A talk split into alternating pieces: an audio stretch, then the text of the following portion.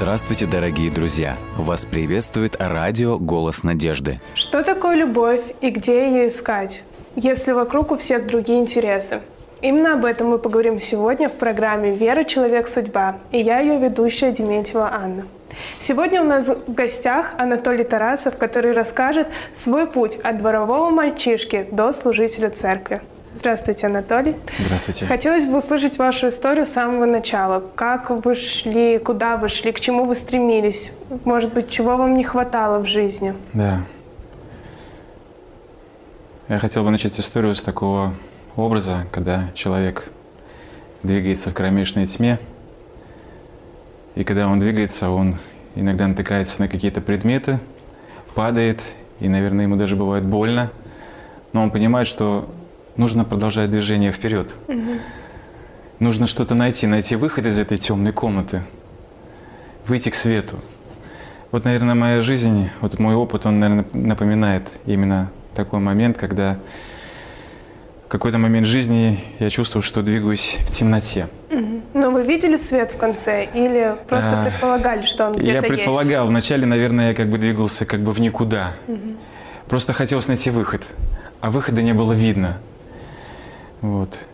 И, наверное, так было в моей жизни. Вот в школьные годы, это как раз э, конец 80-х, начало 90-х, когда мы помним, в нашей стране многие идеалы были разрушены. Когда еще мой классный руководитель мне написал в книге, что благодарю тебя, Анатолий, что в такое непростое время для страны ты вступил в комсомол. Но комсомол все-таки оказался не, всем, не совсем тем, что, наверное, давало свет в конце туннеля. Угу. Потому что и рухнула и эта организация. Все кругом рухнуло. Вот. И в жизни так складывалось, что в семье была непростая ситуация. У меня еще трое, кроме меня, братьев, сестер. И тоже непростая судьба моей матери. И у нас был отчим. И как-то жизнь с отчимом порой бывает сложной. Угу. И я в своей подростковой возрасте чувствовал себя как бы лишним, ненужным, в своей собственной семье. Нужно же было найти выход из темной комнаты. Тогда я вышел во двор. Может быть, там найду этот выход. Но во дворе были свои законы и свои ценности. Компании, естественно. Но ценности в этих компаниях были какими в то время? Кто сколько выпил, у кого есть сигареты, у кого есть девушка – и вот этим друг перед другом хвастались, и это единственное, что ценилось. Я понимал, что это не мое, понимаете. Хотелось любви, но любви не находил. Потому что мне говорили, какая любовь? У тебя есть в кармане пачка сигарет, рядом с тобой будет сегодня кто-то. Угу. Да. Хотелось дружбы, дружбы тоже как-то не складывалась дружба как-то не ценилось это, предательство. И тоже было тяжело, больно. И вот действительно как путь в темной комнате. Угу. В семье выхода нет, любви нет, чувства своей ненужности. Во дворе тоже нет пути, выхода, нет пути.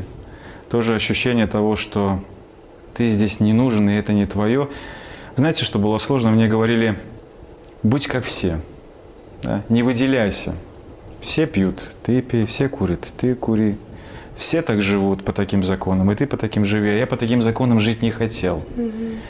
Я понимал, что это не мое. Но выхода не видел. Угу. А чего вы хотели, если не этих законов? Хотелось, хотелось какой-то такой дружбы, верной, крепкой. Угу. Хотелось отношений, противоположном смысле, mm-hmm. да, с полом, тоже какой-то чистой такой любви, ну, в то время, mm-hmm. в юношеские годы, романтичной любви, да.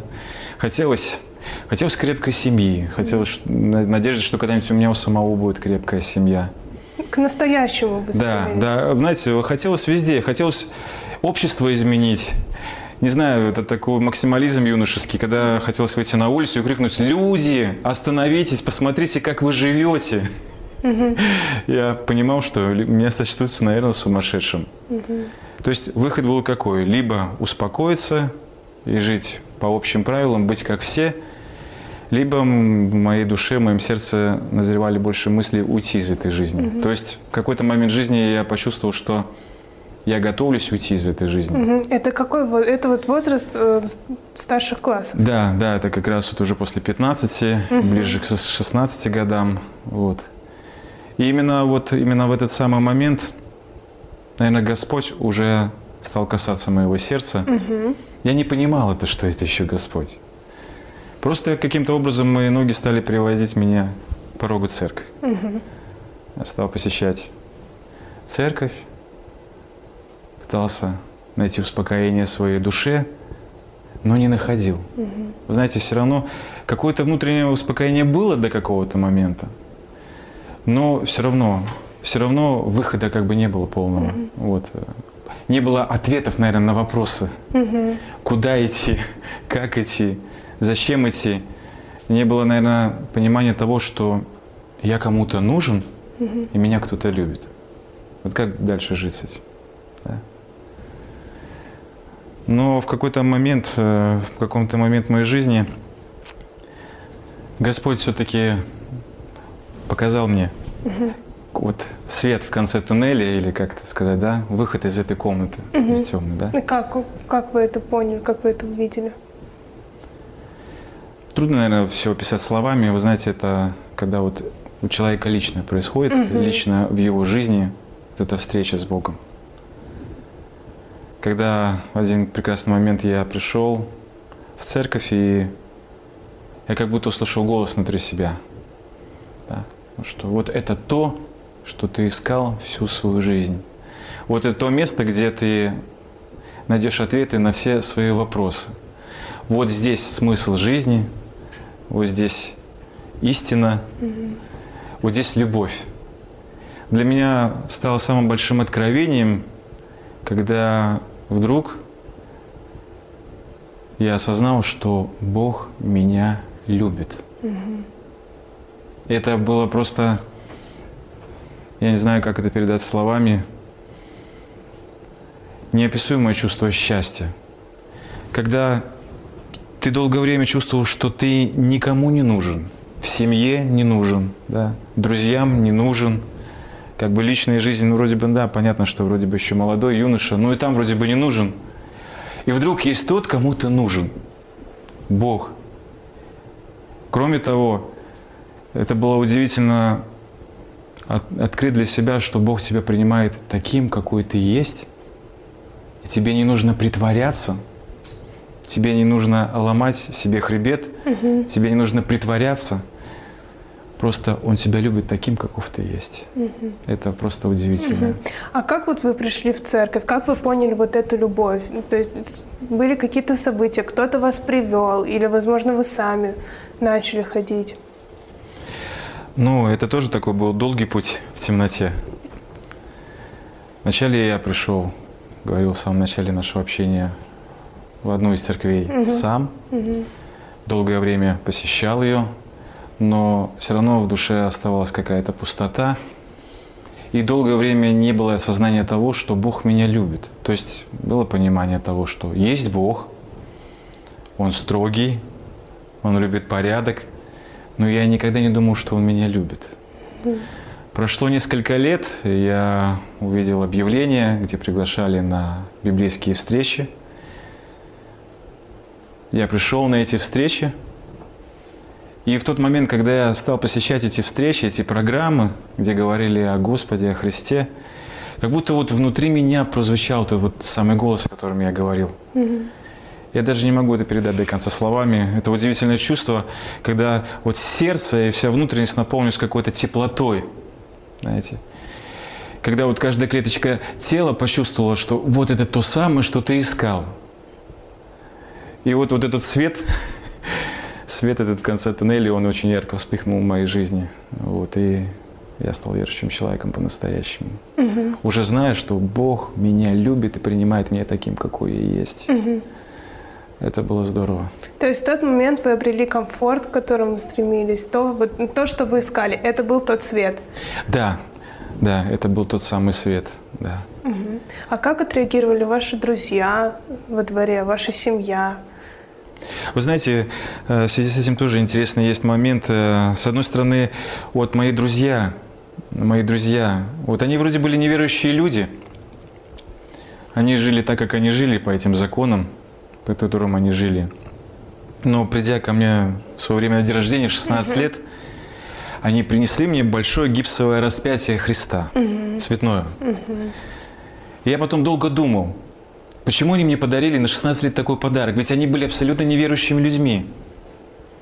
И даже когда я просил их прийти со мной в церковь, они иногда приходили, но как-то так немножечко э, хихикали. Вот они воспринимали всерьез то, что для меня это было важным. Но, видимо, они увидели, что это настолько для меня важно. Угу. И поддерживали. Да, что, видимо, они меня уважали все-таки, угу. что придя ко мне на день рождения, они подарили мне вот это большое гипсовое распятие. И это была это... не шутка, это был серьезный подарок. Да, это был на самом деле, это был на самом деле серьезный подарок. Они видели, что для меня это очень важно. Угу. Вот, да, это было таким образом. Угу. А в семье? В семье тоже был удивительный опыт. Э, это, знаете, это как...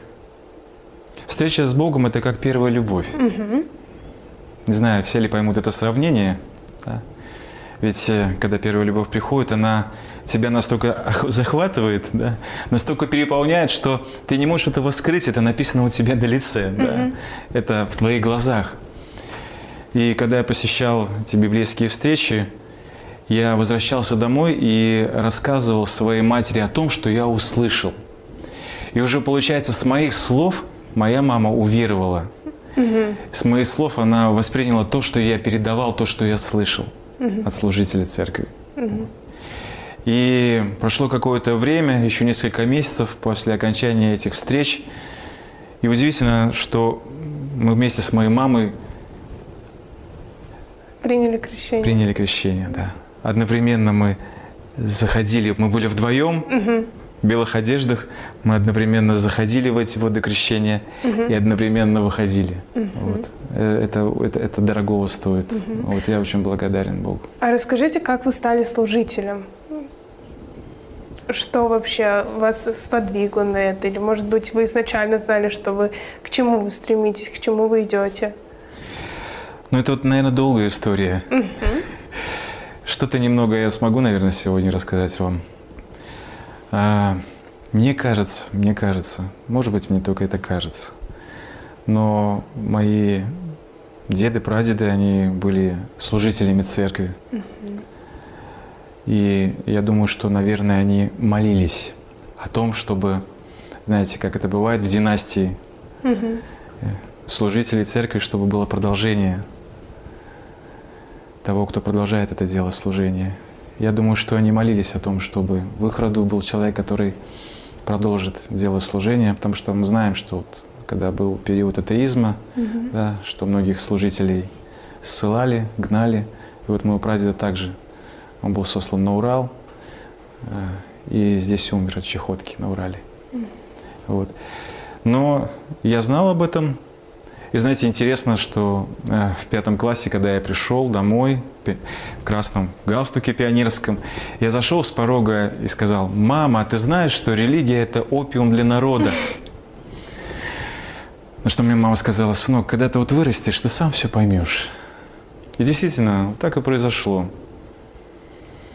В какой-то момент, э, когда я стал уже посещать церковь, я почувствовал в себе вот глубокое желание связать свою жизнь со служением людям.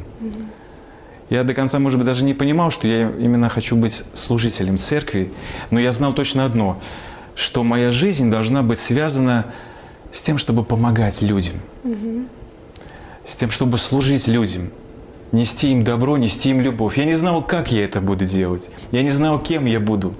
Но тогда уже, наверное, Господь вкладывал в мои мысли, да, в мои чувства, что вот твой путь служения. Угу. Вот. Так интересно, что Господь, наверное, так постепенно нас ведет и открывает для нас да, угу. нашу жизнь. Вот. И потом уже, будучи в церкви, да, я узнал, что есть духовная семинария, и мне предложили поступить в духовную семинарию. Я воспользовался этой возможностью, угу. молился, благодарил Бога. слава Богу, что смог поступить, потому что был большой достаточно конкурс. Оказывается, что даже и в духовную семинарию бывают конкурсы. Угу. Вот. Берут лучших. И вы попали? Вы стали да. лучше? Ну, да, так немножко себе, да. Да, стал, наверное, да, в числе лучших. И вот четыре года я отучился в духовной семинарии, окончил ее. И потом было служение, начал свое служение. Угу. Скажите, вот вы получили любовь от Бога, а вы можете сказать, что вы делитесь этой любовью сейчас с теми, кто рядом с вами, с теми, кто, возможно, далеко от вас? Да вы знаете, это, наверное, самое главное, что вообще можно людям дать. Угу. Вот, потому что э, знание даже истины, оно порой не способно восполнить нужду человека, да. Человек может быть одинок, да. Человек может испытать в жизни предательство, да. Могут быть какие-то серьезные переживания, э, финансовые проблемы, да, семейные обстоятельства. И вот любовь – это то единственное, что исцеляет. Да? Любовь – то единственное, что способно дать человеку тут новое дыхание, новую жизнь. Поэтому, да, я могу сказать, что, наверное, последние эти годы, которые совершаю служение, наверное, то самое главное, что я могу дать людям, угу. это любовь. Но не любовь, которая мне дана от природы, угу. а Бог эту любовь вкладывает в мое сердце, угу. И я могу этой любовью поделиться. Угу. Вот вы сказали, так интересно, вкладывает. То есть он до сих пор вас складывает. Это не, было, не была единственная встреча, которую вот вы пережили определенный период времени назад. Вы до сих mm-hmm. пор чувствуете эту любовь, и вы до сих пор ее получаете. Правильно я вас понимаю? Конечно, конечно, по-другому быть не может, потому что Божья любовь – это то, что постоянно касается нашего сердца. Угу. Да? Божья любовь – это то, что ты сам в своей жизни и как служитель ищешь каждый день. Вот. Поэтому Господь ее дарует, и я этой любовью делюсь с теми, кто рядом меня. И чем больше я отдаю, угу. тем больше я получаю от Господа этой любви. Этот принцип. Да. Работает. От, работает на все сто. Угу. Да. И это, знаете, это, это действительно великое счастье когда ты можешь делиться с людьми любовью. Божьей любовью. Вы, вы сказали, вы рассказали немного о своей семье, в которой да. вы выросли. Скажите, да. а у вас есть сейчас своя семья? Есть ли место, вот, где вы испытываете комфорт? Есть ли у вас дети? Господь много мне подарков подарил. И один из таких величайших подарков – это, конечно, семья. Моя супруга Елена – и трое детей. У меня три девочки, старшие 11 лет, а младшие у меня удивительно, у меня девочки-близнецы. Сейчас им по 6 лет.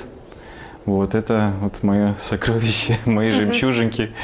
Вот это моя семья. Вот и это тоже, тоже та любовь, которую Бог подарил мне.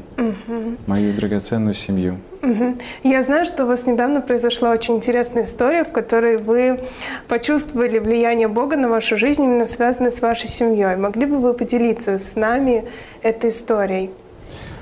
Да, это связано с тем, что по необходимости переехать на новое место служения, в новый город – вы знаете, что это очень непросто переехать в новый город. Это нужно же и бытовые вопросы решать, никуда от них не денешься. Конечно. Вот, и когда я приехал, я думаю, как мне все это сделать? Детей нужно устроить в садик, дочь устроить в школу, ну, супругу по возможности, если получится, даст Бог, значит, тоже на работу. Угу. И у меня был всего один день. Я утром встал, помолился, было где-то 8 утра. И сказал, Господи, вечером мне уже поезд, билет уже куплен. Угу. Что я смогу за, сделать за этот день, я не знаю. И вот, помолившись, я решил, решил начать со школы. Вначале пошел в одну школу, вроде бы там поговорили, да, вроде бы сказали да, но чувствую, что нужно идти дальше. Знаете, важно очень, когда ты слушаешь, что говорит тебе Господь. Угу. И придя в одну из школ, а, который как раз рядом с тем домом, где мы будем жить. Я встретился с директором, мы разговорились. Она говорит, ну вот есть, э, э, да, вакансия и для вашей супруги, и для вашей дочери есть место в нашей школе. Вот. Это было удивительным образом, когда она все так предложила нам доброжелательно.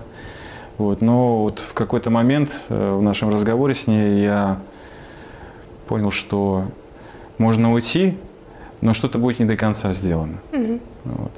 Мне нужно с ней было обговорить вопрос субботнего дня. Мгм. Вот.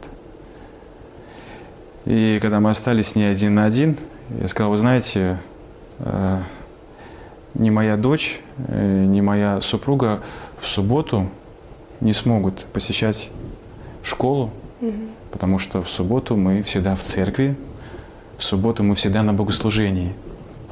И я очень переживал. Я думал, что же мне сейчас ответит директор?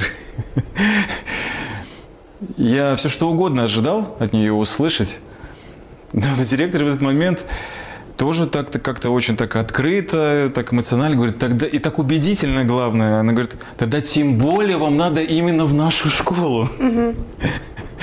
Все что угодно. Я ожидал только не такого ответа от директора. Я думаю, ну хорошо, если нет никаких проблем, значит, я выхожу за пределы школы, и все нормально. И когда я вышел из, из школы, я остановился и сказал, Господи, ты решил вопросы с дочерью, с моей супругой, но у меня есть еще мои близнецы. Если они не пойдут в садик, значит, не получится ничего и со школой. У моей супруги, и все, думаю, ну как же дальше? И я помолился, я говорю, Боже, я не знаю, как ты это сделаешь, но как ты это сделаешь? Я звоню в МФЦ, мне говорят, что э, в садик только записывают на 2018 год. Я говорю, вы не понимаете, я не могу в 2018. Мои дети должны пойти в сентябре 2017 года в садик. Они говорят, ну тогда вам в мэрию.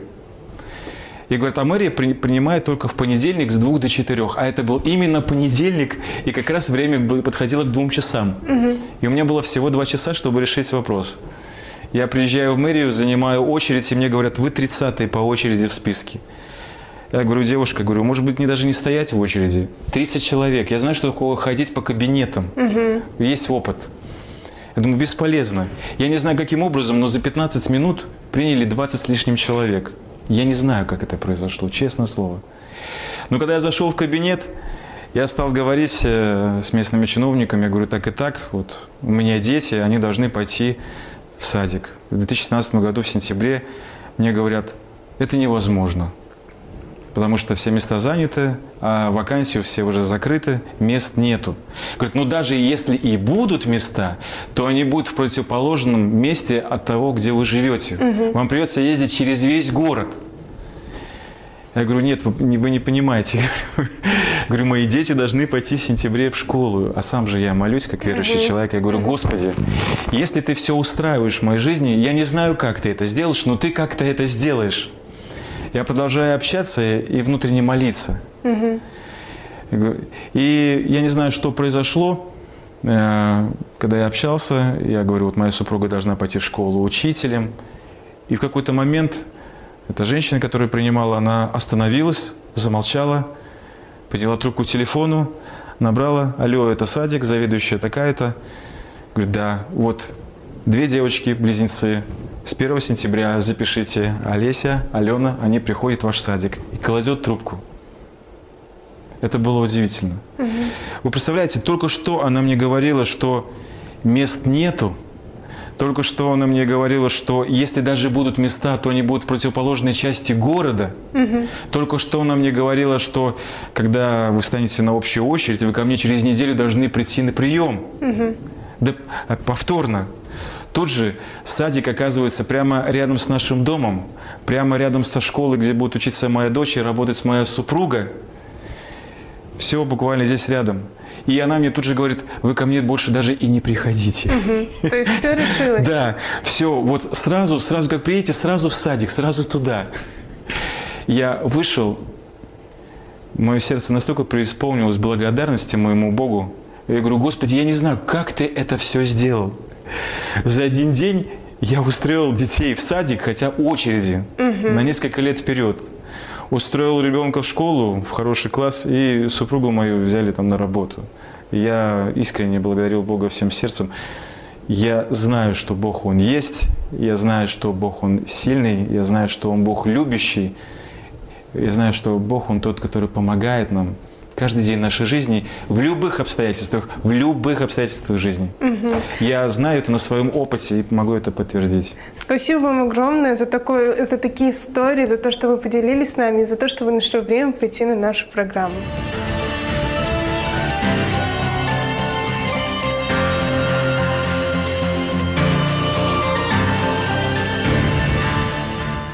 Дорогие друзья, вы можете оставить свои сообщения через WhatsApp и Viber по номеру плюс 7 915 688 7601 или позвонить нам на бесплатную линию, которая работает на территории Российской Федерации. Номер 8 800 100 ровно 1844. 8 800 100 ровно 1844.